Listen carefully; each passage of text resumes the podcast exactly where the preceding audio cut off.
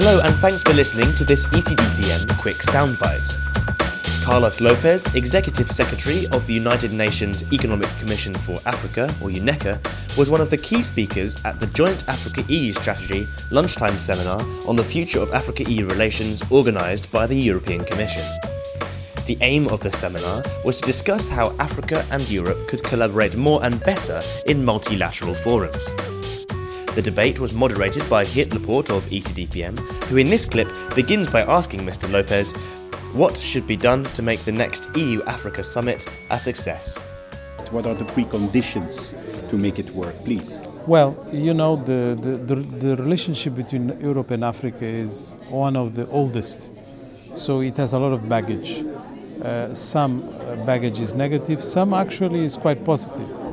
But we have a level of complexity, layers of complexity that are very different from the relationship that Africa has been constructing on partnerships with other regions and other countries.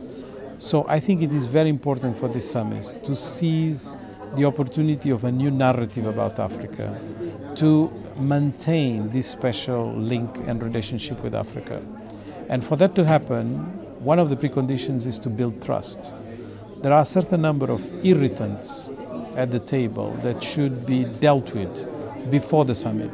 So the summit is a much more comprehensive uh, platform for transformation of the partnership. And what are these irritants? Well, uh, the, the, issues of trade, the issues of agriculture are very important.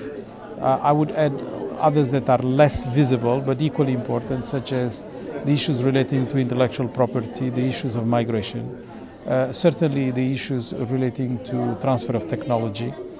And I think if you go into each one of the negotiating platforms that exist right now on these various issues, Europe and Africa sit in opposite tables, but there is a possibility for them to sit in the same side.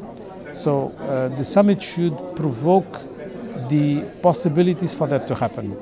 It's not going to happen overnight, but the summit can capitalize on a new narrative on Africa to make the summit an opportunity for a new relationship.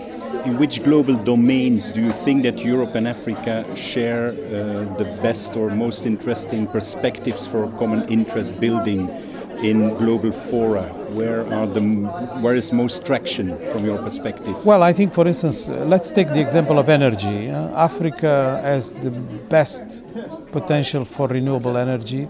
Europe has the technology. Europe has the interest. Uh, just 3% uh, of the Sahara Desert solar potential could mm-hmm. cover energy needs in Europe.